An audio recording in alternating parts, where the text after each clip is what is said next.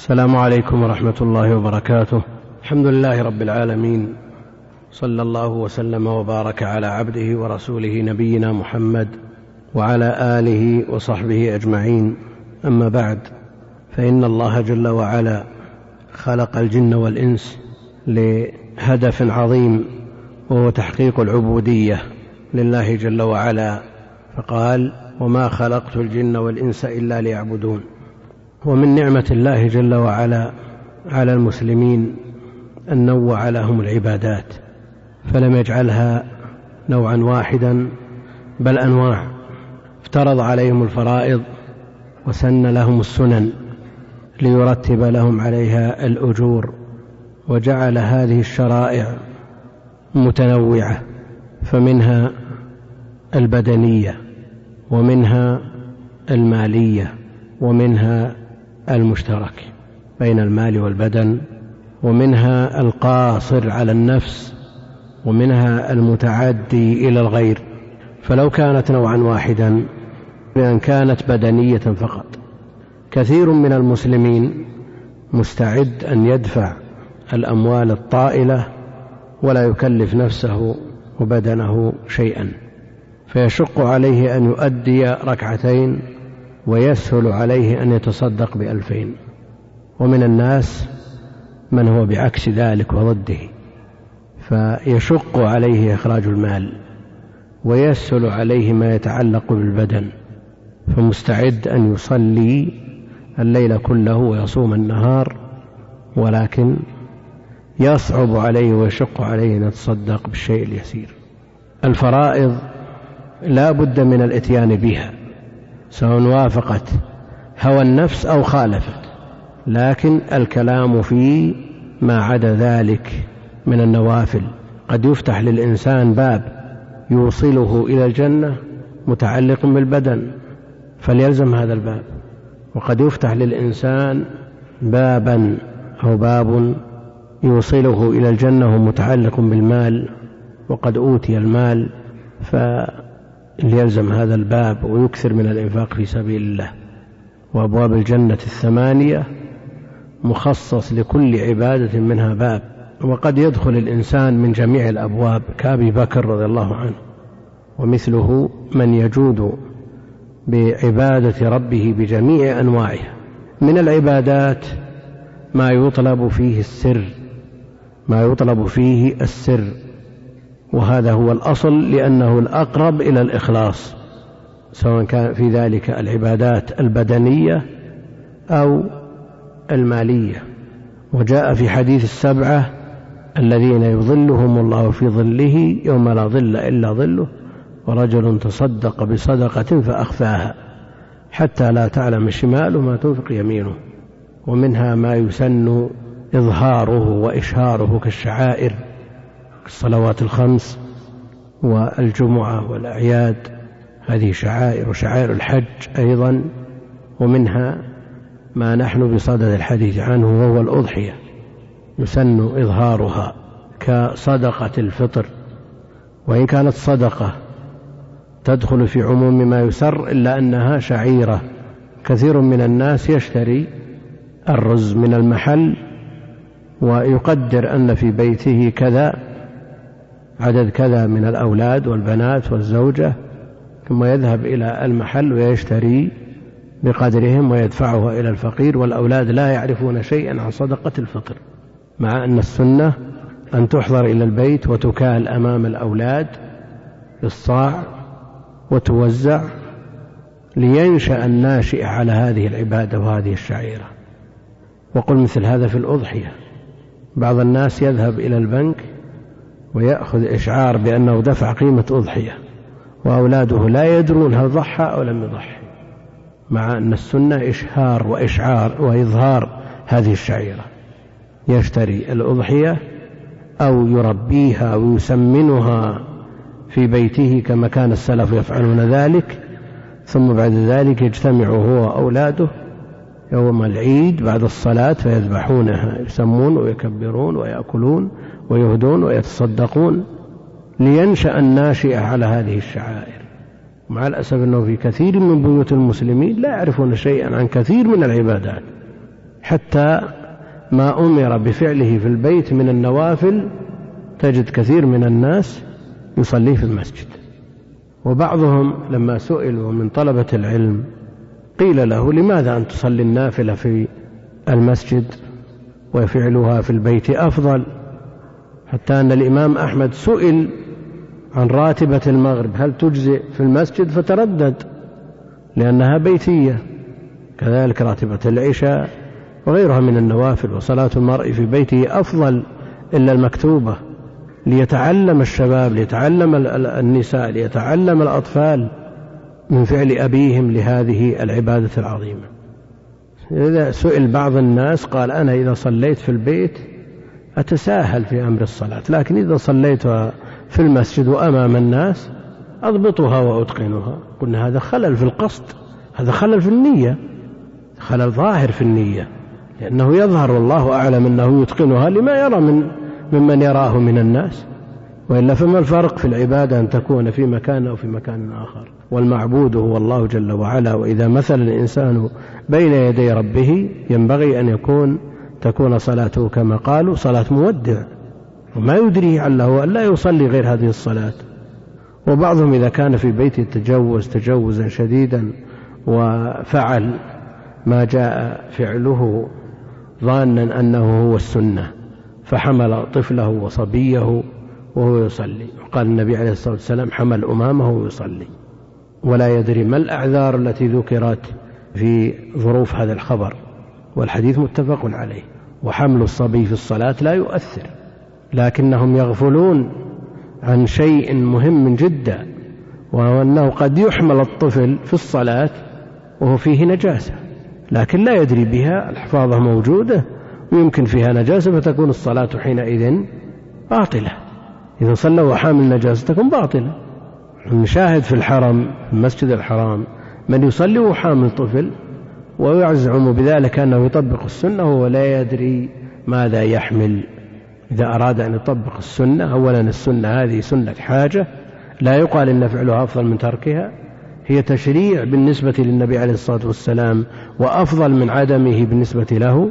أما بالنسبة لغيره ففعله يدل على الجواز سيما عند الحاجة. إذا لم يوجد ما يكفيه مؤونة هذا الطفل فإنه يحمله. صلاة صحيح. المقصود أن العبادات منها ما يطلب فيه السر وهذا هو الأصل. ومنها ما يطلب فيه الإعلان والإشهار وهذا موجود في الشريعة. والتنوع من سمة شريعتنا ولله الحمد والمنة. الموضوع الذي هو محل الحديث بعنوان الأضحية. الأضحية ضبطت بأربعة ألفاظ أضحية بضم الهمزة وإضحية بكسرها وجمعها حينئذ أضاحي. وضحية كهدية وعطية وجمع حينئذ ضحايا كهدايا وعطايا. وأضحاه بالتاء المربوطة. وجمعها أضحى كأرطاه وأرطى. الأضحية أخذت التسمية من وقت فعلها من وقت فعلها وهو الضحى لأنها تذبح ضحى يوم العيد. وسمي العيد بها فقيل عيد الأضحى عيد الأضحى. يلزم من هذا دور ولا ما يلزم؟ يعني ترتيب الشيء على شيء مترتب عليه هذا يسمونه دور وهو ممنوع فيلزم من هذا ولا ما يلزم؟ نعم. ما يلزم لماذا؟ الأضحية أخذت من الضحى من الوقت الذي تذبح فيه والعيد سمي بها فلم يرتب الشيء على شيء مترتب عليه وإنما مرتب على غيره. رتب العيد على الأضحية والأضحية على الوقت الضحى. هل يلزم من هذا التسلسل ولا ما يلزم؟ نعم. لا يلزم لماذا؟ لأنه منتهي. لأنه منتهي. لأن التسلسل يرتب شيء على شيء والشيء على آخر والثاني على ثالث والرابع على الخامس وهكذا إلى ما لا نهاية. يعني قول الشاعر لولا مشيبي ما جفا لولا جفاه لم أشب. هذا إيش؟ دور. لأن المشيب رتب على الجفاء والجفاء رتب على المشيب. هذا دور وممنوع لكن إذا قلنا الدجاجة من البيضة والبيضة من الدجاجة والدجاجة من البيضة والبيضة من الدجاجة إلى آخره. هذا إيش؟ تسلسل. هو التسلسل معروف يبحث في كتب العقائد. وهل يوجد التسلسل في الماضي أو في المستقبل؟ وهل يمنع فيهما أو يقر فيهما؟ مسألة طويلة الذيول بحثها شيخ الإسلام في كثير من كتبه وقرر أنه لا مانع من التسلسل في المستقبل وأما في الماضي فيمنعه الجمهور. على كل حال نعود إلى موضوعنا. الأضحية مشروعة ودل على شرعيتها الكتاب والسنة والإجماع. مشروعة بالكتاب والسنة والإجماع. أما الكتاب فلقول الله تعالى فصل لربك وانحر فصل لربك وانحر. الصلاة المراد بها صلاة العيد والمراد بالعيد عيد الأضحى. وانحر نحر الهدي والأضاحي وما يحصل بعد الصلاة يوم العيد. مقتضى الأمر هنا الوجوب الوجوب وبه يقول الحنفية في الجملتين فيوجبون صلاة العيد ويوجبون الأضحية والأمر ظاهر في الوجوب. شيخ الإسلام يوافقهم على الصلاة فيوجب صلاة العيد ويؤكد في مسألة الأضحية ومقتضى السياق أن يوجب الأمران. وإن كان يوجد ما يصرف الأمر من الوجوب إلى الاستحباب في الجملتين عند الجمهور وفي الأخيرة منهما عند شيخ الإسلام رحمه الله. فصل لربك وانحر. طيب. القرآن دل على وجوب صلاة العيد ووجوب الأضحية كما يقول الحنفية لكن هل يقولون بالوجوب أو بالفرضية؟ هل يقولون صلاة العيد فرض والأضحية فرض كالصلوات الخمس والجمعة وكالزكوات المفروضة؟ أو يقتصرون على قولهم واجبة. نعم. واجبة وليست فرض. هم يفرقون بين الفرض والواجب. يفرقون بين الفرض والواجب. ويقولون إن الفرض ما ثبت بدليل قطعي والواجب ما ثبت بدليل ظني. طيب فصل لربك وانحر. ثابت بالقرآن القطعي. كيف يقولون واجب وليس بفرض؟ نعم دلالته ظنية وليست بقطعية. ولذا يقولون في حديث صدقة الفطر فرض رسول الله صلى الله عليه وسلم يقول الواجب وليست بفريضة مع أن نص الصحابي يقول فرض رسول الله صلى الله عليه وسلم لأن الخبر ليس بقطعي فيكتفون بالوجوب.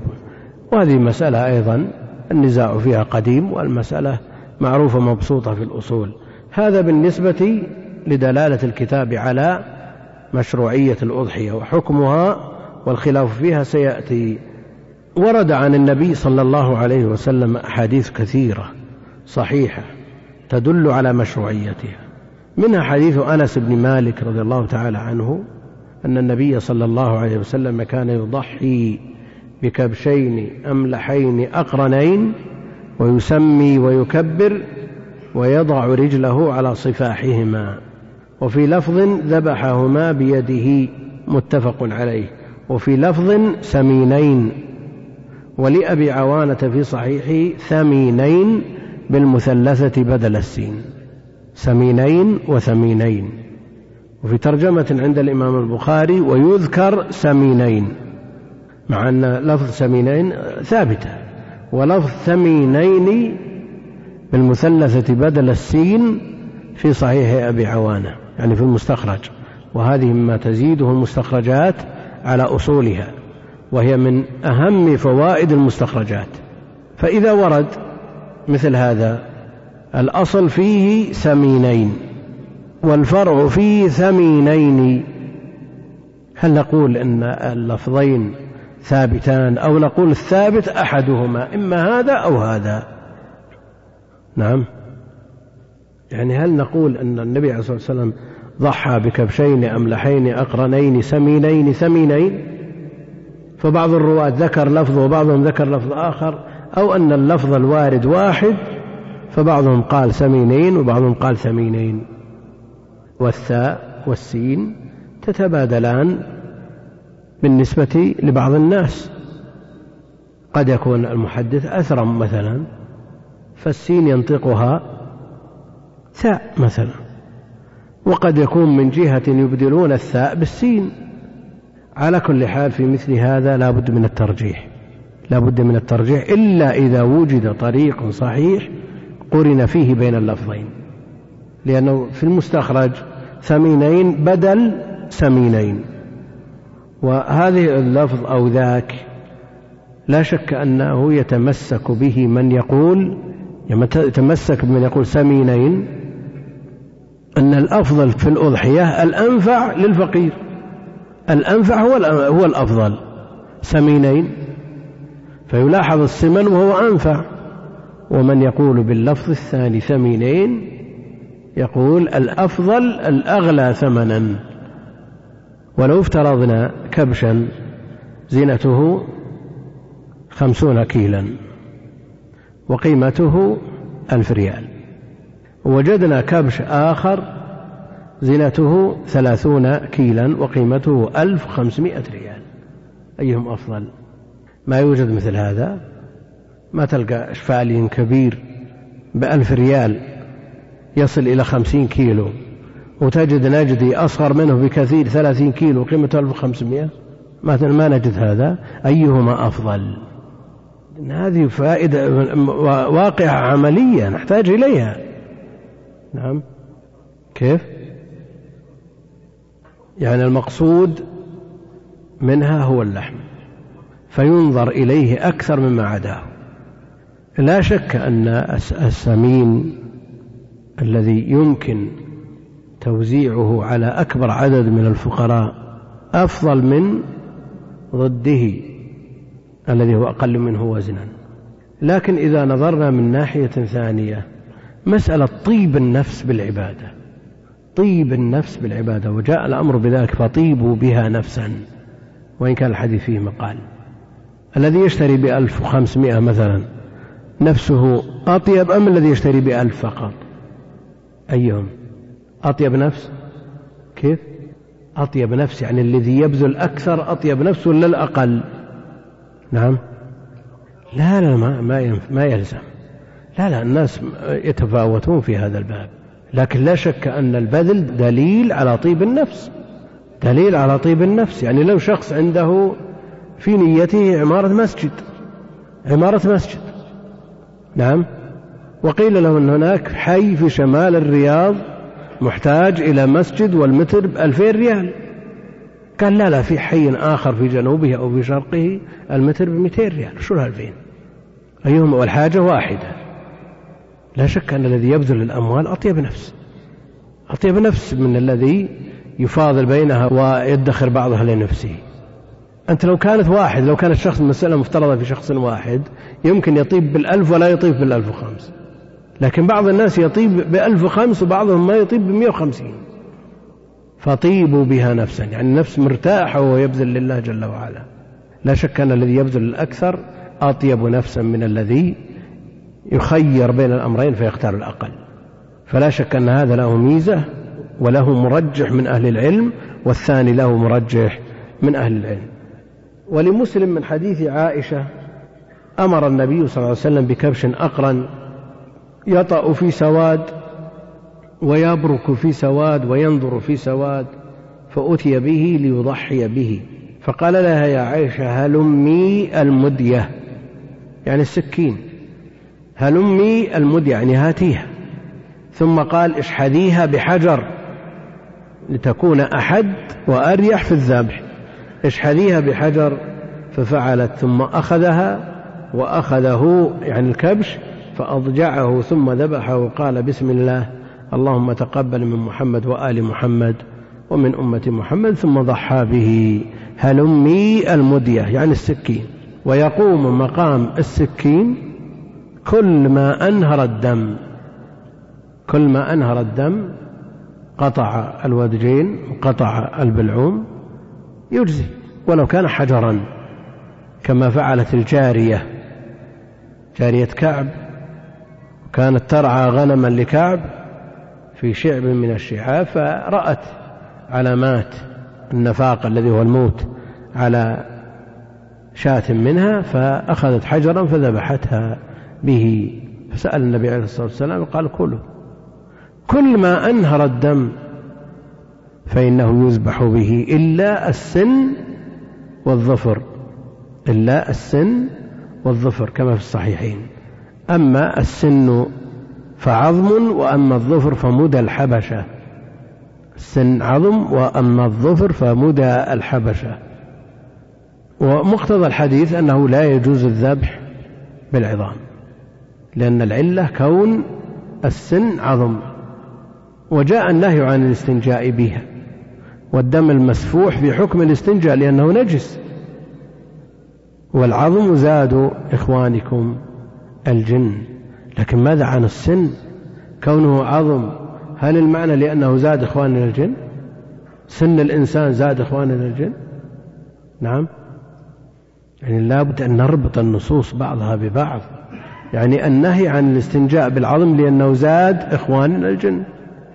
والتعليل بعدم الذبح بالسن لأنه عظم. فيمنع التذكية بالعظام مطلقا. لكن هل العلة الموجودة هنا هي العلة الموجودة في باب الاستنجاء؟ نعم. تختلف. إذا لماذا نهينا عن التذكية بالعظم؟ أما السن فعظم. ما يصلح أن يكون زادا لإخواننا الجن فحكمه حكم الاستنجاء كما سمعنا. لكن السن لا يصلح أن يكون زادا لإخواننا الجن لأنه يعود أوفر ما كان لحما ليستفيد منه الجن. أما العظم لن يعود إليه لحمه. الحديث فيه الحديث الصحيحين متفق عليه وسمعنا وأطعنا لكن من ناحية التفقه لا بد أن نعرف العلة. لا سيما وأن الحديث معلل في الطرفين. أما أما العظم أما السن فعظم وأما الظفر فمدى الحبشة. يعني مقتضى كونه عظم وهو لن لن يكون زادا للجن لأننا أمرنا بعدم الاستنجاب بالعظم لأنه زاد إخواننا الجن. فهل كون النهي عن التذكية بالسن لأنه زاد إخواننا الجن؟ لا ما يقول هذا أحد. لكن مقتضى كونه عظم هل يكفي علة للنهي أو للمنع من من التذكية فيه لسيما والعلة منصوصة. أو نقول هذه علة منصوصة قريبة من التعبدية كما لو لم ينص عليها. لأن كونه عظم هل نستفيد من ذلك في مسألة الإلحاق في القياس؟ مسألة الإلحاق في باب القياس. ما الفائدة من معرفة العلل؟ القياس. فائدة معرفة العلل القياس. فماذا نقيس على السن؟ لأن عرفنا أنه عظم. أي عظم لا نذبح به. وقد جاء التعليل بكونه زاد إخواننا الجن أما السن لن يكون زادا لإخواننا الجن. يبدو أن ما استطعت أن أوصلكم الإشكال اللي عندي. مفهوم ولا ما هو مفهوم؟ يعني مقتضى مقتضى العلة أنه عظم. يعني لا نذبح بالسن لأنه عظم. نقول العظم نهي عن الاستنجاء به لأنه زاد إخوان الجن والسن ليس كذلك. يبقى أن التذكية به ممنوعة سواء عرفنا العلة ولم نعرف. يعني هذه العلة هل نقول هي معقولة لنقيس عليه بقية العظام؟ العظام ممنوعة بنصوص أخرى. لكن هل يمكن أن نقيس عليه عظام ما لا يؤكل لحمه؟ لمن يتدين بدين الإسلام مثلا وجدنا عظم خنزير مثلا. هل يكون زادا لإخواننا الجن نعم. لا. عظم كلب؟ نعم. لا يكون زادا لإخواننا الجن لأنهم مسلمون ولا يحل لهم إلا ما يحل لنا. إذا نلحق هذه العظام وإن لم تكن زادا لإخواننا الجن بالسن لأنها عظم. استفدنا من هذا ولا ما استفدنا؟ استفدنا من هذه العلة. طيب. وأما الظفر فمدى الحبشة. كون الظفر مدى الحبشة يقتضي أن المنع للتشبه. صح ولا لا؟ المنع للتشبه. فيستعملون الظفر مكان السكين. مكان السكين. طيب اشتريت مسواك. سواك اشتريته. وتحتاج إلى سكين لتشيل اللحاء عنه فتستعمله. بالسكين ما وجدت سكين هل تستعمله بظفرك ولا لا؟ أو نقول لا تستعمل لأنها مدى الحبشة.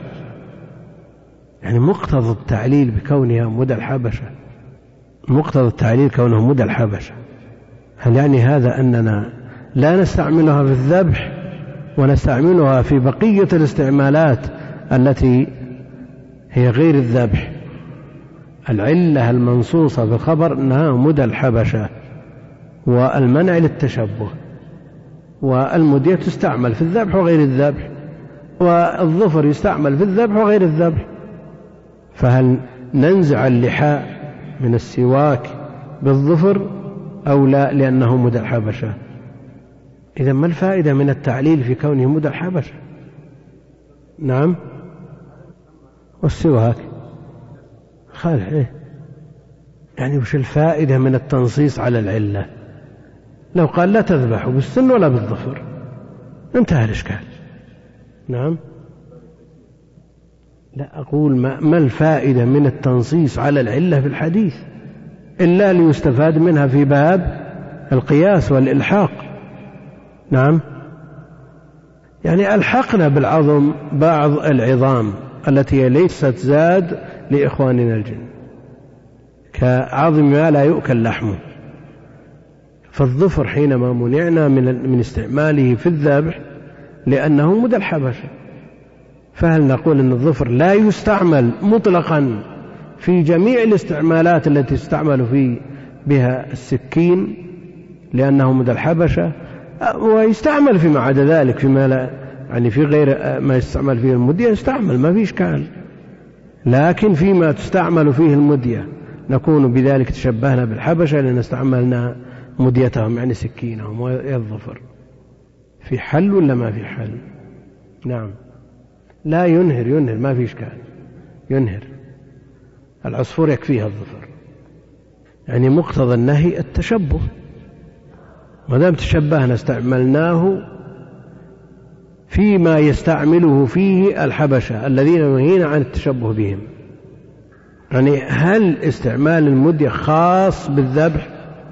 فنقول الظفر مثله لا يذبح به ويكون له استعمالات أخرى غير الذبح أو أنهم لا يذبحون إلا بالظفر وهذا مستحيل فنمنع ونحسم مادة الذبح بالظفر دون ما عداه هل يمكن أن نقول الحبشة لا يذبحون إلا بالظفر؟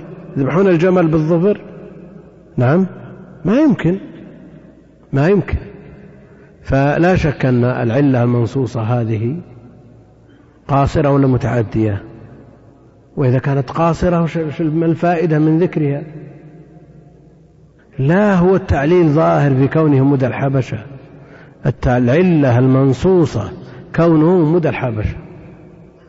في إيش؟ لأنه مدية. طيب. طيب هم يستعملون غير الظفر؟ ويستعملون الظفر في في الذبح وغيره. المسألة أوسع مما جاء في الخبر. ها يا أخوان شاركوا ما هي مسألة نعم. يعني دخول دخول الذبح في الظفر قطعية ما عندنا إشكال. يعني التنصيص على بعض أفراد العام في النص دخول قطعي هذا ما في إشكال. لكن ماذا عن بقية الأفراد التي تلحق بالأصل بالقياس؟ ومثلنا مثالا كل يستعمله واضح يا أخي اشتريت مسواك وتبي تستعمل وتبي تشيل اللي فوقه. ما معك سكين. بأي شيء تشيله؟ فهل إلا بأسنانك أو بظفرك. كثير من الناس يستعمل الظفر. نقول ممنوع لا تستعمل الظفر لأنه مدى الحبشة. الظفر يستعمل في القطع في كثير من الأشياء. نعم. طيب. ما صنعنا شيء لأنه نص على علة والعلة معتبرة عند أهل العلم والعلة المنصوصة لها شأن عند أهل العلم يدور الحكم معها وجودا وعدما.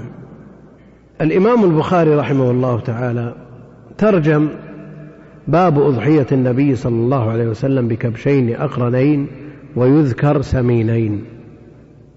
وأجمع المسلمون على مشروعية الأضحية. إذا عرفنا هذا وأن الأضحية عبادة لا يجوز صرفها لغير الله تعالى. من ذبح لغير الله فقد أشرك. كما قال جل وعلا قل إن صلاتي ونسكي ومحياي ومماتي لله رب العالمين لا شريك له وبذلك أمرت وأنا أول المسلمين. فالنسك وهو الذبح كالصلاة لا يجوز لغير الله جل وعلا. يقول الحافظ ابن كثير رحمه الله تعالى وقد ذكر الآية في آخر سورة الأنعام يأمره قل إن يأمره تعالى أن يخبر المشركين الذين يعبدون غير الله عز وجل ويذبحون لغير اسمه أنه مخالف لهم في ذلك فإن صلاته لله ونسكه على اسمه وحده لا شريك له. وهذا كقوله تعالى فصل لربك وانحر أي أخلص له صلاتك أخلص له صلاتك وذبحك فإن المشركين كانوا يعبدون الأصنام ويذبحون لها فأمره الله تعالى بمخالفتهم والانحراف عما هم فيه والإقبال بالقصد والنية والعزم على الإخلاص لله تعالى. وقد جاء في الصحيح عند مسلم وغيره من حديث علي رضي الله عنه قال لعن الله من ذبح لغير الله لعن الله من ذبح لغير الله. وقد ورد في فضل الأضحية أحاديث أحاديث كثيرة لكنها كلها ضعيفة. حديث عائشة رضي الله عنها أن رسول الله صلى الله عليه وسلم قال ما عمل آدمي من عمل يوم النحر أحب إلى الله من إهراق دم. إنه ليأتي يوم القيامة بقر... تأتي يوم القيامة بقرونها وأشعارها وأظلافها وإن الدم ليقع من الله بمكان قبل أن يقع من الأرض. فطيبوا بها نفسا رواه الترمذي وقال حسن غريب لا يعرفه من حديث هشام. يعني هشام بن عروة إلا من هذا الوجه ورواه ابن ماجه أيضا وفي إسناده سليمان بن يزيد راوي عن هشام وهو ضعيف. وعن زيد بن أرقم قال قال أصحاب رسول الله صلى الله عليه وسلم يا رسول الله ما هذه الأضاحي؟ قال سنة أبيكم إبراهيم. قالوا فما لنا فيها يا رسول الله؟ قال بكل شعرة حسنة. قالوا فالصوف؟ قال بكل شعرة من الصوف حسنة. رواه ابن ماجه والحاكم وقال صحيح الإسناد. وقال المنذري في الترغيب بل واهي يعني ضعيف جدا. عائذ الله المجاشعي وأبو داود نفيع بن الحارث الأعمى كلاهما ساقط. وحكم عليه الألباني رحمه الله بالوضع في ضعيف الترغيب. وذكر المنذري في الباب أحاديث كثيرة لكنها كلها ضعيفة. ويكفينا أن النبي عليه الصلاة والسلام فعل وحث على ذلك وأمر به كما سيأتي في أدلة الوجوب. لكن أجمع المسلمون على مشروعيتها. يعني ولو لم يثبت هذا الفضل المذكور فيها. يعني حينما ينازع في الأجر المرتب على الجلوس بعد صلاة الصبح إلى طلوع الشمس هل نقول أن الجلوس ليس بسنة؟ يعني حينما يقال الخبر لا يثبت. من صلى الصبح في جماعة ثم جلس في المصلاه حتى تطلع الشمس ثم صلى ركعتين كان له أجر حجة. نقول قالوا هذا ضعيف. وإن كان النزاع موجود منهم من يحسنه. على اعتبار أنه ضعيف فمن جلس نقول له لا تجلس؟ الحديث لم يثبت. نعم. لا يا أخي. العمل مشروع ولو لم يثبت هذا الخبر. فقد, قال فقد كان النبي صلى الله عليه وسلم يجلس في مصلاه حتى تنتشر الشمس. فالأضحية مشروعة بل من أفضل الأعمال واختلف في وجوبها ولو لم يثبت الأحاديث التي ذكرها المنذري أجمع المسلمون على مشروعيتها واختلفوا في حكمها اختلفوا في حكمها فذهب أكثر أهل العلم إلى أنها سنة مؤكدة في حق الموسر سنة مؤكدة في حق الموسر. ولا تجب عليه قال النووي في المجموع هذا مذهبنا وبه قال أكثر العلماء منهم أبو بكر الصديق وعمر بن الخطاب وبلال وأبو مسعود البدري وسعيد بن المسيب وعطاء وعلقمة والأسود ومالك وأحمد وأبو يوسف وإسحاق وأبو ثور المزني وداود بن المنذر. الجمهور قالوا بأنها ليست بواجبة وإن كانت مستحبة سنة مؤكدة. وقال ربيعة والليث بن سعد وأبو حنيفة والأوزاعي هي واجبة على الموسر إلا الحاج بمنى. وقال محمد بن الحسن هي واجبة على المقيم بالأمصار. واجبة على المقيم بالأمصار. والمشهور عن أبي حنيفة أنه إنما يوجبها على مقيم يملك نصابا. على مقيم يملك نصابا. وقال ابن قدامة في المغني أكثر أهل العلم على أنها سنة مؤكدة غير واجبة. وذكر من تقدم ذكره في الطرفين إلا أنه ذكر مالكا في من أوجبها وهو خلاف المعروف من مذهبه بل مذهبه أنها سنة. من قال بوجوبها استدل بأدلة منها قوله تعالى فصل لربك وانحر وقد تقدم.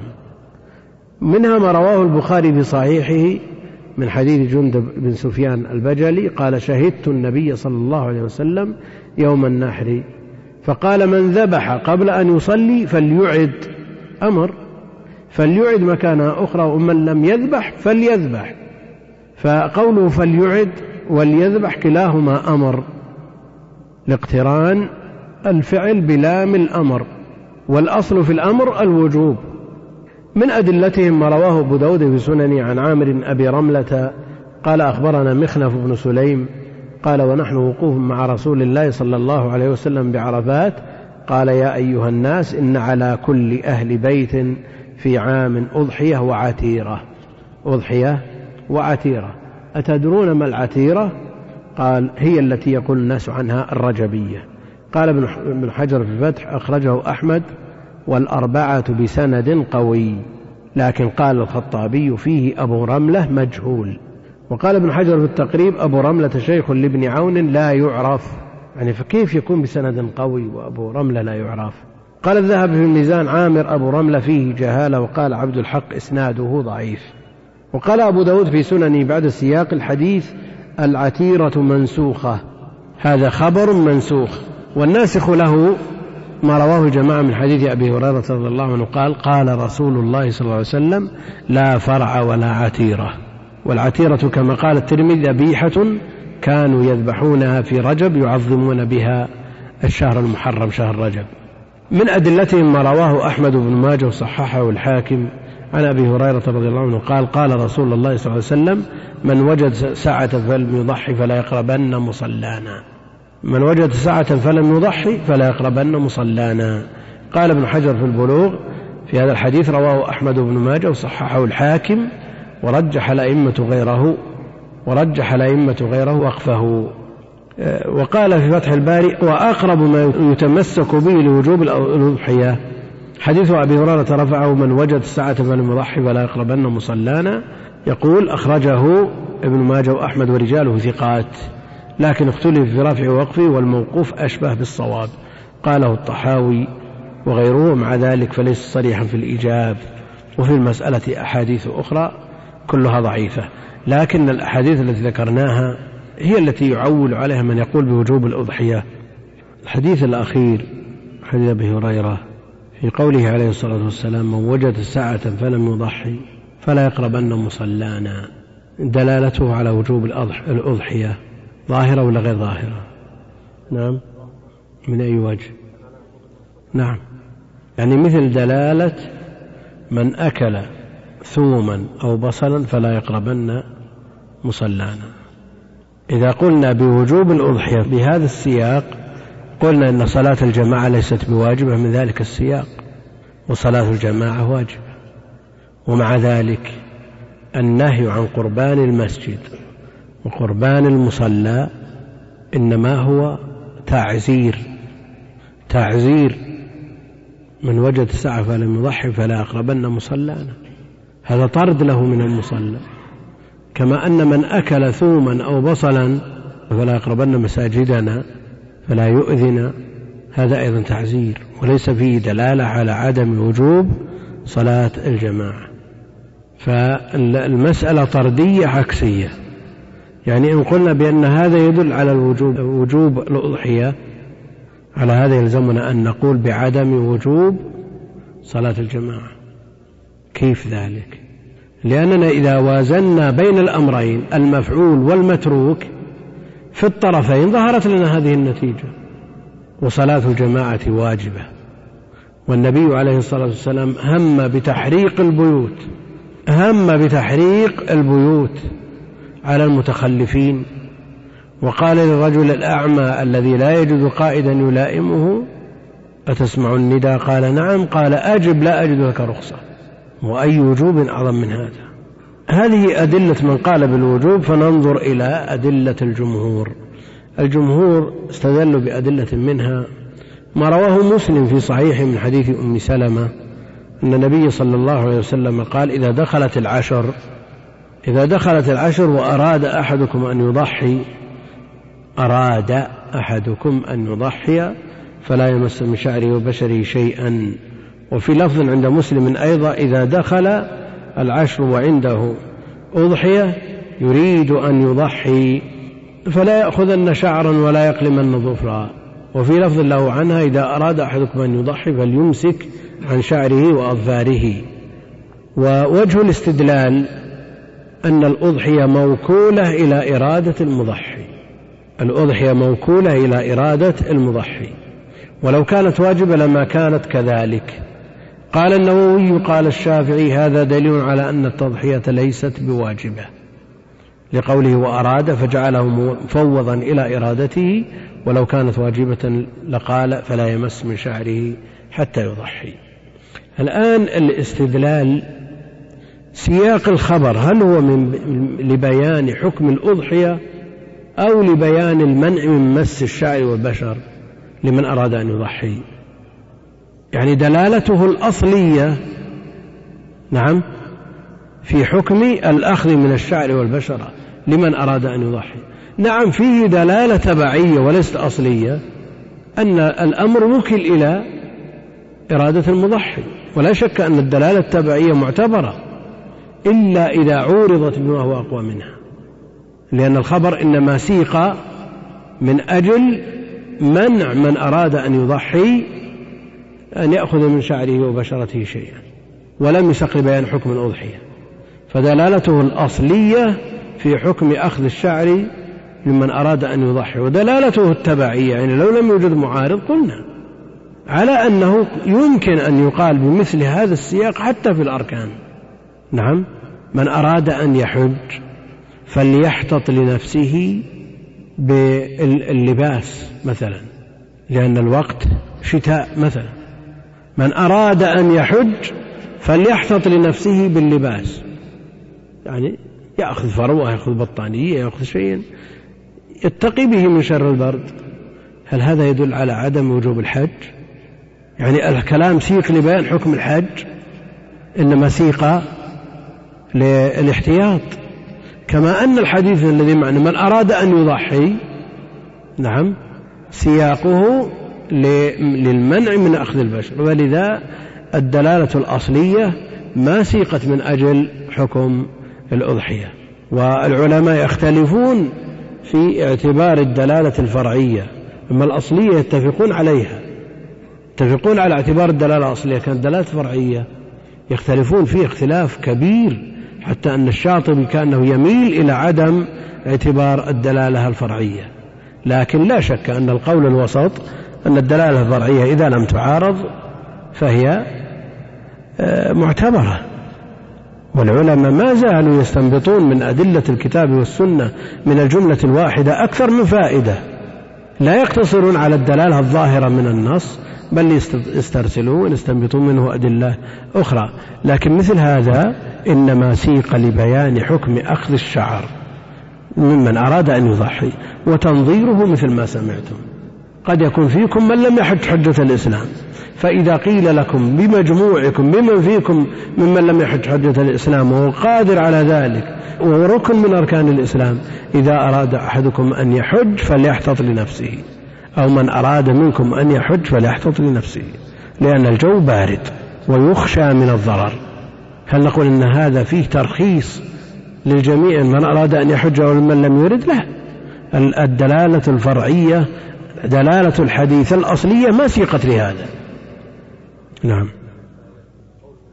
طيب أبى أجيب لك مثال. الحنفية يقولون أن وقت صلاة العصر يبدأ من مصير ظل الشيء مثليه. يعني لو وقفت بالشمس صار ظلك طولك مرتين. والجمهور يقول لا مثله مرة واحدة بس إلى قدر هذا. بما استدلوا؟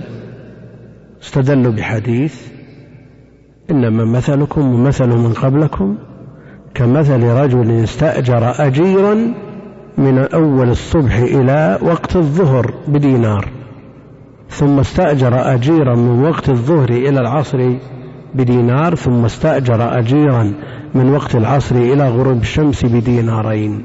فاحتج أهل الكتاب نحن أكثر عملا وأقل أجرا. وجه الاستدلال. اليهود الذين عملوا من أول النهار إلى الزوال واضح احتجاجهم ولهم أن يحتجوا لأنهم عملوا ضعف العمل الباقي. لكن اليهود كيف يطيب لهم الاستدلال بأنهم عملوا أكثر من عمل المسلمين وصلاة العصر تبدأ من مصير ظل الشيء مثله؟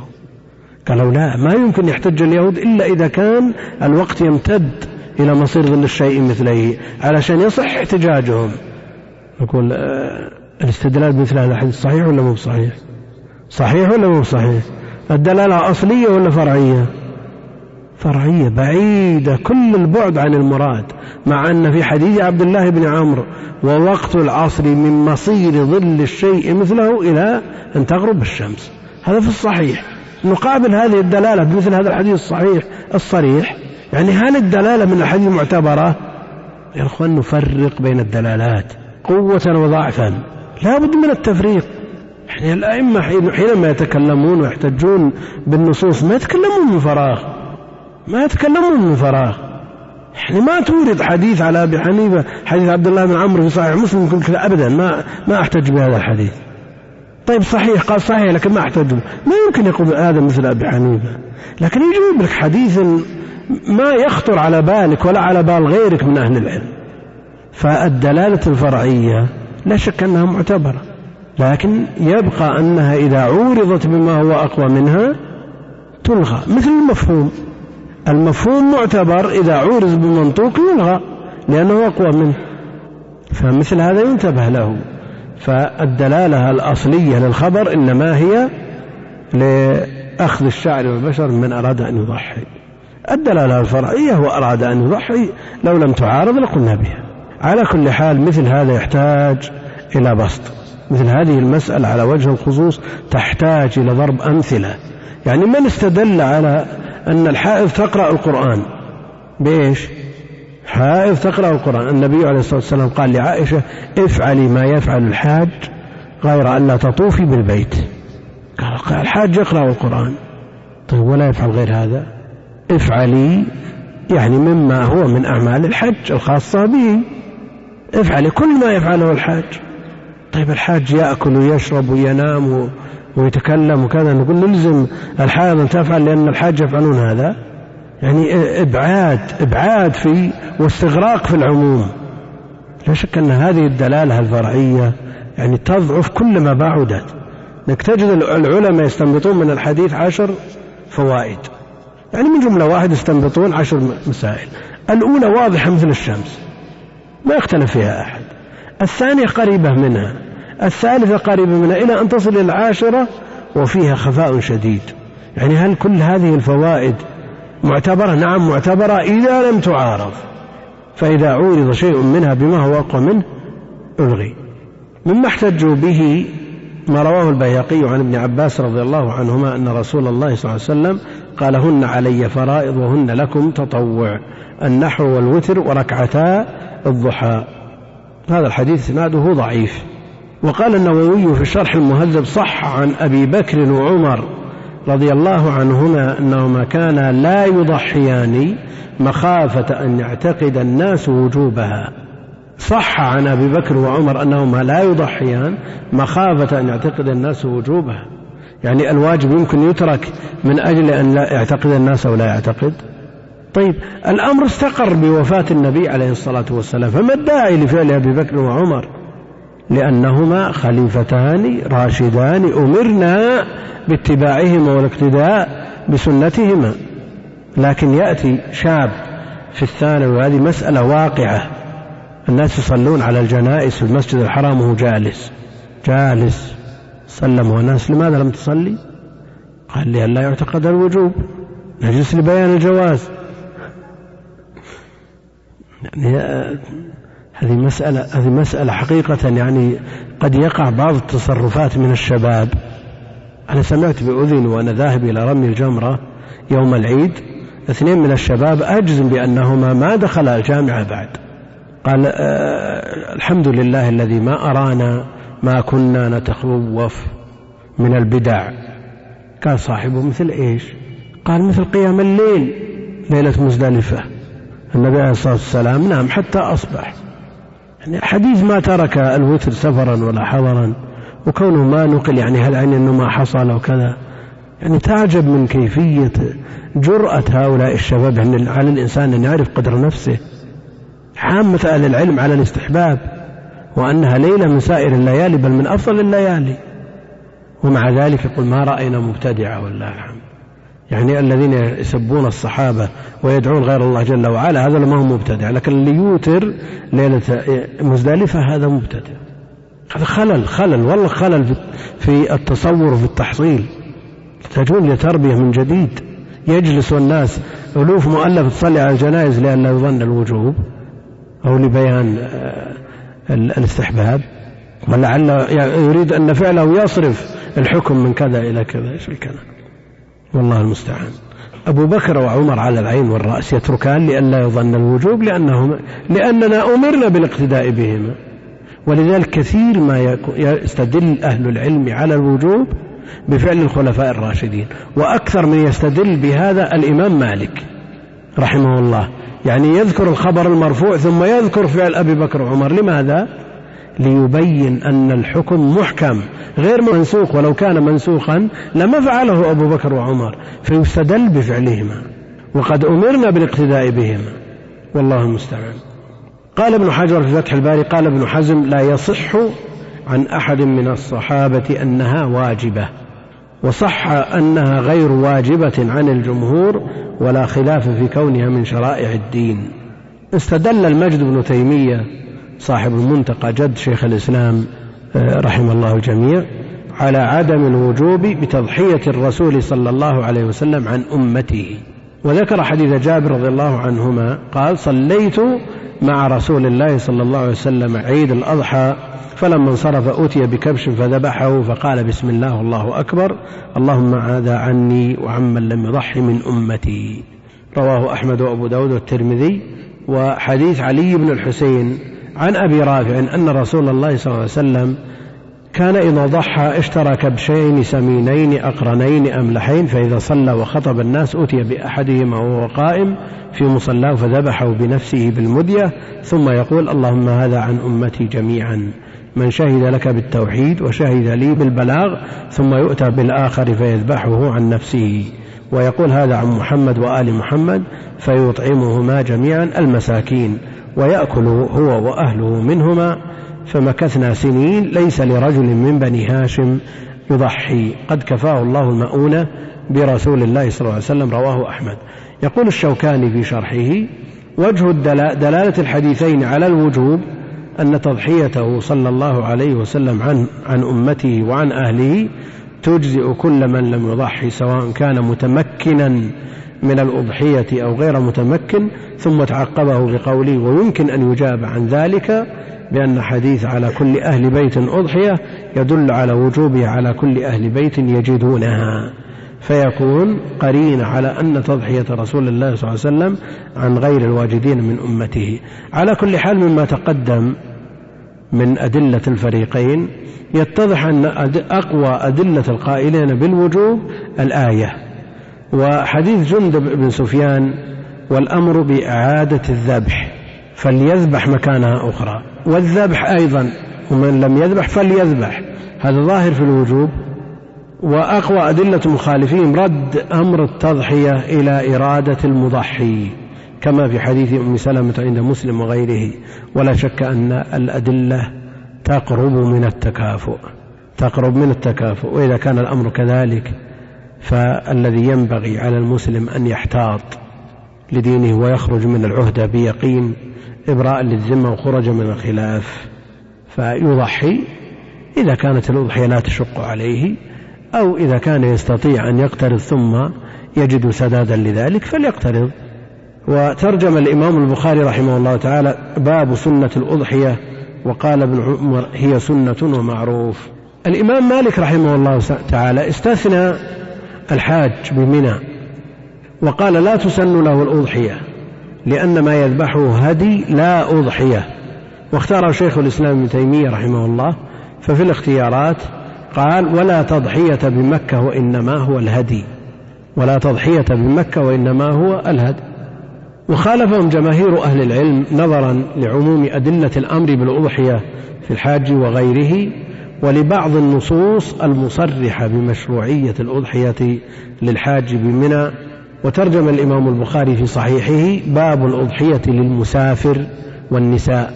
ذكر حديث عائشة رضي الله عنها أن النبي عليه الصلاة والسلام دخل عليها وقد حاضت بسرف قبل أن تدخل مكة وهي تبكي. فقال ما لك أنافستي قالت نعم قال إن هذا أمر كتبه الله على بنات آدم فاقضي ما يقضي الحاج غير ألا تطوفي بالبيت فلما كنا بمنى أتيت بلحم بقر. أتيت بلحم بقر فقلت ما هذا؟ قالوا ضحى رسول الله صلى الله عليه وسلم عن أزواجه بالبقر. عن أزواجه بالبقر. وهذا الحديث في الصحيحين. عند مسلم بلفظ أهدى بدل ضحى. أهدى بدل ضحى. قال ابن حجر الظاهر أن التصرف من الرواة. يعني بعضهم يقول أهدى وبعضهم يقول ضحى لأن الوقت واحد. وقت الأضحية ووقت الهدي واحد. فبعضهم يعبر عنه بالأضحية وبعضهم يعبر عنه بالهدي. يقول الظاهر أن التصرف من الرواة لأنه ثبت في الحديث ذكر النحر فحمله بعضهم على الأضحية فإن رواية أبي هريرة صريحة في أن ذلك كان عمن اعتمر من نسائه فقويت رواية من رواه بلفظ أهدى وتبين أن هدي التمت أنه هدي التمتع فليس فيه حجة على مالك في قوله لا ضحايا على أهل منى وتبين توجيه الاستدلال به على جواز الاشتراك في الهدي والأضحية والله أعلم. إذا عرف هذا فليس في الحديث ما ينفي التضحية. يعني لا نقول أنه قطعي في حكم التضحية لقوله ضحى عن نسائه بالبقر احتمال أن يكون أطلق ضحى وأراد أهدى. وأراد أهدى لا سيما وقد جاء في بعض الألفاظ أهدى عن نسائه بالبقر لكن ليس فيه تعرض لنفي الأضحية. الأضحية ثبتت بأدلة أخرى وكونه عليه الصلاة والسلام أهدى عن نسائه البقر لا يعني أنه لم يضحي عنهن. إذا عرف هذا فليس في الحديث ما ينفي التضحية لعدم ذكرها فتبقى على حكمها المبين في نصوص أخرى كما قال الجمهور. في قواعد ابن رجب من فروع قاعدة إذا اجتمعت عبادتان من جنس واحد ليست إحداهما مفعولة على جهة القضاء ولا على طريق التبعية للأخرى في الوقت تداخلت أفعالهما واكتفي فيهما بفعل واحد وهو على ضربين. إذا اجتمعت عبادتان من جنس واحد. ليست إحداهما مقضية يعني والأخرى مؤدات وليست إحداهما آه، تفعل على طريق التبعية للأخرى. تداخلت أفعالهما واكتفي فيهما بفعل واحد وهو على ضربين. أحدهما أن يحصل له بالفعل الواحد العبادتان جميعا بشرط أن ينويهما على المشهور. الثاني أن يحصل له إحدى العبادتين وتسقط عنه الأخرى ولذلك أمثلة فذكر منها إذا اجتمع عقيقة وأضحية فهل تجزئ الأضحية عن العقيقة أم لا؟ هذا المولود ولد في اليوم الرابع يوم العيد يوم السابع وأراد أن يذبح العقيقة ونواها عقيقة وأضحية. تجزي ولا ما تجزي عبادتان من جنس واحد ليست مقضية كلها في الوقت.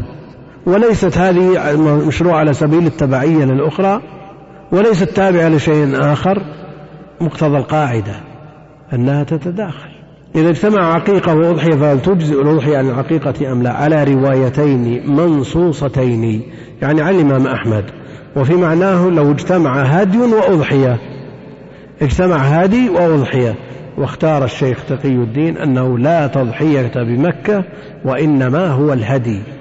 أقول ينظر في قوله بمكة هل المراد الحاج فقط؟ أو نقول المقيم بمكة لا, لا, لا أضحية عليه كما أنه لا هدي عليه. هذه متعة ولا قران؟ ما عليه. ذلك لمن لم يكن أهله حاضر المسجد الحرام. فهل أهل مكة ما يضحون؟ أو المراد من حج منهم؟ أو المراد من أهدى منهم؟ سواء كان حاجا أو غير حاج. الذي يظهر أن المراد من أهدى. حاجا كان أو غير حاج. لكن من لم يهدي النصوص تشمل تشمله كما تشمل غيره. قال ابن القيم رحمه الله في الهدي الهدي الذي ينحر ولا كتاب؟ نعم كتاب اسمه زاد المعاد لكن تعارف أهل العلم على تسميته واختصار اسمه بالهدي. الأضحية والهدايا والعقيقة مختصة بالأزواج الثمانية المذكورة في سورة الأنعام. ولم يعرف عنه عن رسول الله صلى الله عليه وسلم ولا عن الصحابة هدي ولا أضحية ولا عقيقة من غيرها. وهذا مأخوذ من القرآن من مجموع أربع آيات. إحداها قوله تعالى أحلت لكم بهيمة الأنعام. والثاني قوله تعالى ويذكر اسم الله في أيام معلومات على ما رزقهم من بهيمة الأنعام. والثالث قوله تعالى ومن الأنعام حمولة وفرشها. كلوا مما رزقكم الله ولا تتبعوا خطوات الشيطان إنه لكم عدو مبين ثمانية أزواج. ثم ذكرها. الرابع قوله تعالى هديا بالغ الكعبة. فدل على أن الذي يبلغ الكعبة من الهدي هو هذه الأزواج الثمانية وهذا استنباط علي بن أبي طالب. وهذا أمر مجمع عليه. أن أن الهدي والأضحية والعقيقة لا تصح إلا من بهيمة الأنعام. إلا ما حكي عن الحسن بن صالح أنها تجوز التضحية ببقرة الوحش عن عشرة والظبي عن واحد وروي عن أسماء أنها قال ضحينا مع رسول الله صلى الله عليه وسلم بالخيل وما روي عن أبي هريرة أنه ضحى بديك وكل هذه لا تثبت ولا اعتبار بها. ووقت الذبح يوم العيد بعد الصلاة أو قدرها وقت الذبح يوم العيد بعد الصلاة أو قدرها إلى آخر يومين من أيام التشريق. فتكون أيام النحر ثلاثة يوم العيد ويوم العيد ويومان بعده هذا المذهب عند الحنابلة وهو قول عمر وعلي وابن عمر وابن عباس وأبي هريرة وأنس وإليه ذهب مالك والثوري وأبو حنيفة. يعني قول الجمهور أن ثلاثة أيام. وروي عن علي رضي الله عنه أن آخر أيام الذبح آخر أيام التشريق وتكون على هذا أربعة وبه قال عطاء والحسن والشافعي لحديث أيام منى كلها منحر ولأنها أيام تكبير وإفطار فكانت محلا للنحر كالأولين واختاره شيخ الإسلام. ابن سيرين يقول لا يجوز النحر إلا في يوم النحر خاصة. لا يجوز النحر إلا في يوم النحر خاصة لأنها وظيفة عيد فاختصت بيوم العيد كالصلاة وأداء الفطرة يوم الفطر. ودليل المذهب الذبح في ثلاثة أيام فقط بل هو قول الجمهور بل هو قول الأكثر.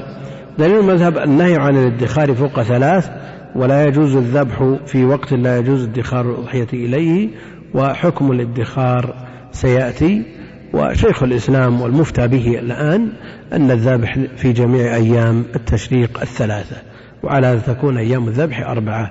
من ذبح أضحيته قبل أن يصلي قبل أن يصلي إمام المسلمين فإن صلاة العيد فإن ذبيحته لا تجزئه عن الأضحية وإنما شاته التي ذبحها لحم يأكله هو ومن شاء وليست بشاة نسك.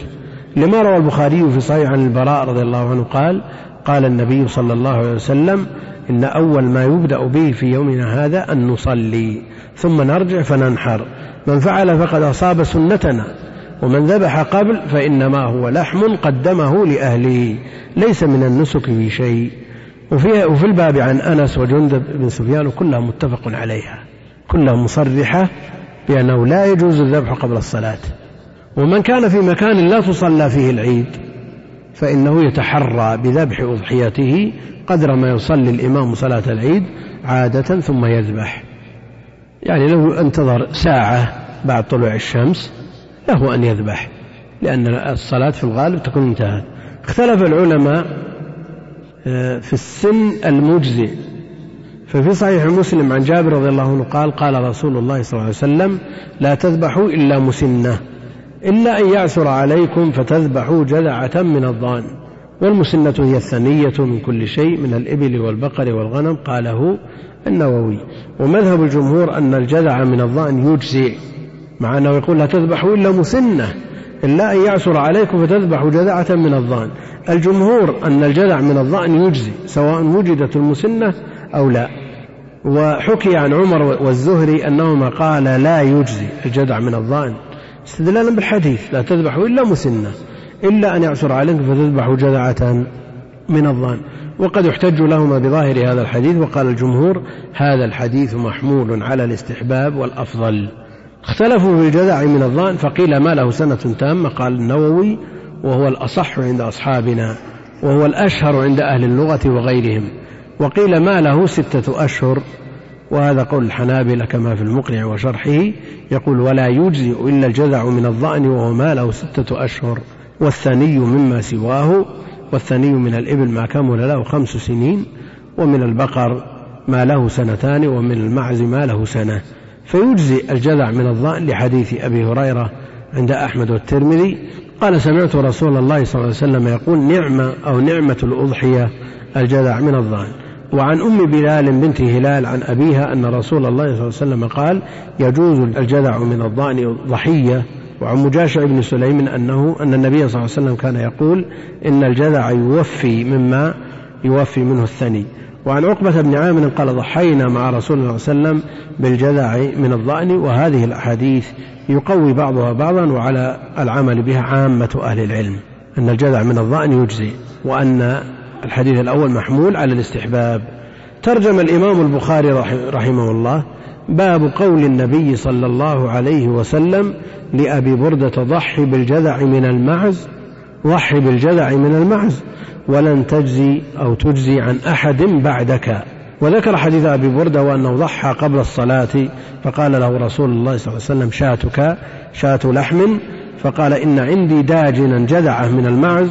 فقال اذبحها ولا تصلح لغيرك ولا تصلح لغيرك. وفي الاختيارات لشيخ الإسلام ابن تيمية قال تجوز الأضحية بما كان أصغر من الجذع من الظان لمن ذبح قبل صلاة العيد جاهلا بالحكم ولم يكن عنده ما يعتد به في الأضحية غيرها. لقصة أبي بردة بن نيار ويحمل قوله صلى الله عليه وسلم ولن تجزي عن أحد بعدك أي بعد حالك. يعني شيخ الإسلام حمل الحديث على الحال لا على الشخص. والجمهور على أنها لا تجزي عن أحد أبدا يعني لا يذبح. إذا كان ما عنده إلا جذع من المعز لا يذبح. أو أقل من جذع الظان لا يذبح. ليست أضحية.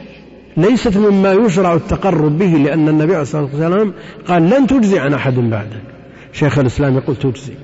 وحمل الحديث على الحال يعني بعد حالك يعني غير حالك هذه لا تجزي. وأما من كانت حاله مثل حالك تجزي. ولا شك أن هذا من شيخ الإسلام رحمه الله مقبول باعتبار إحاطته بنصوص الشريعة وقواعدها العامة والمصالح وغيرها والمقاصد مقاصد الشريعة لكن غيره هل يمكن أن يقول مثل هذا الكلام؟ هل يمكن أن يقول غير شيخ الإسلام مثل هذا الكلام؟ يعني هل لطالب علم أن يقول أبدا؟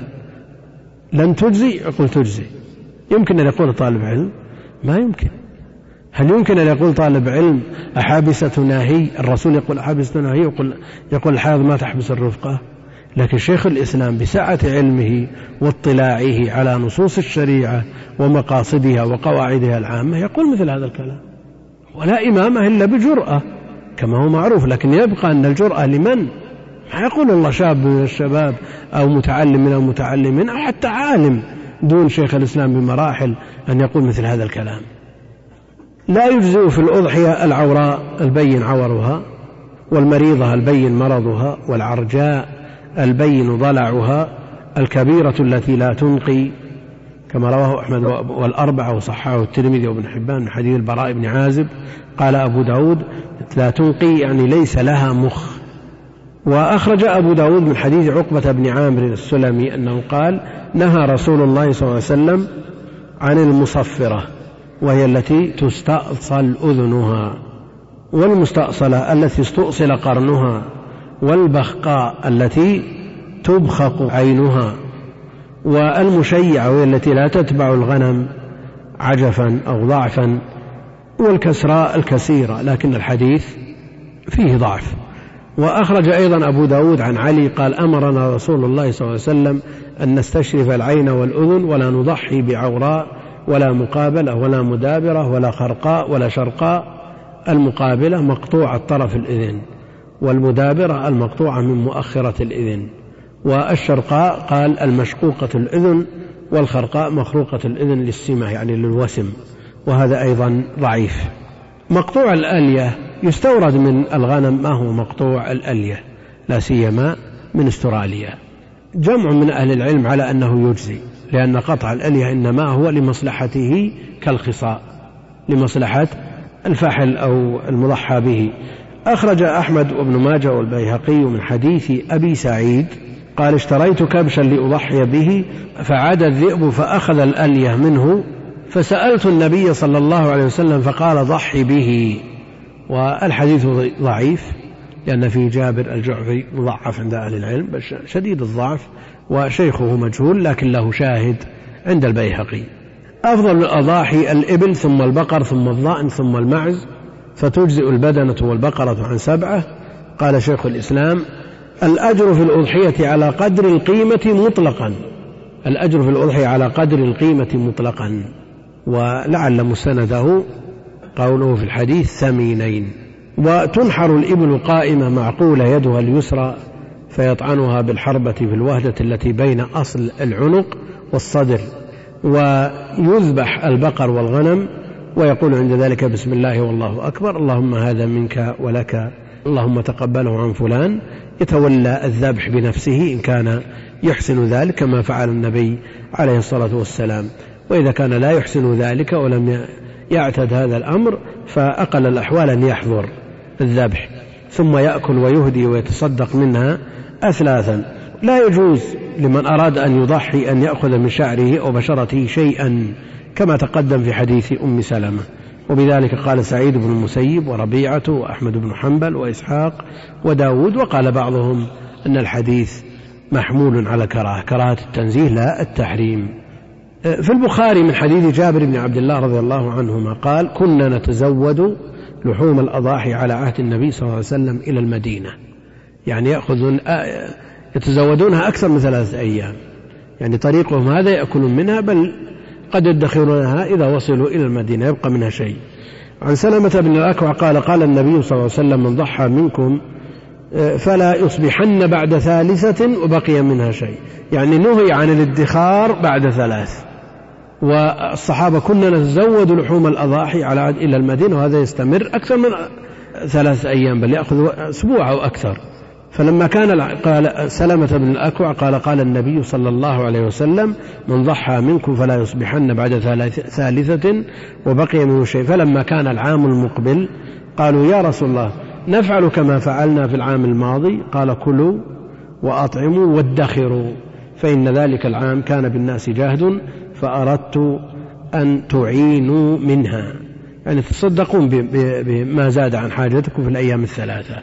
ومن حديث عائشة رضي الله عنها قالت الضحية كنا آه، نملح منه فنقدم به إلى النبي صلى الله عليه وسلم بالمدينة. فقال لا تأكلوا إلا ثلاثة أيام وليست بعزيمة. ولكنه أراد أن نطعم والله أعلم. وجاء في الخبر أن النهي عن الادخار فوق ثلاث إنما كان من أجل الدافة. قوم قدموا إلى المدينة وبهم حاجة وجوع نهي عن الادخار من أجل أن يتصدق على هؤلاء المحتاجين. والله أعلم وصلى الله وسلم وبارك على عبده ورسوله نبينا محمد وعلى آله وصحبه أجمعين. الأسئلة كثيرة جدا وأظن الوقت ما يستوعب فتؤجل إلى مناسبة أخرى. والله أعلم وصلى الله على محمد وعلى آله وصحبه أجمعين.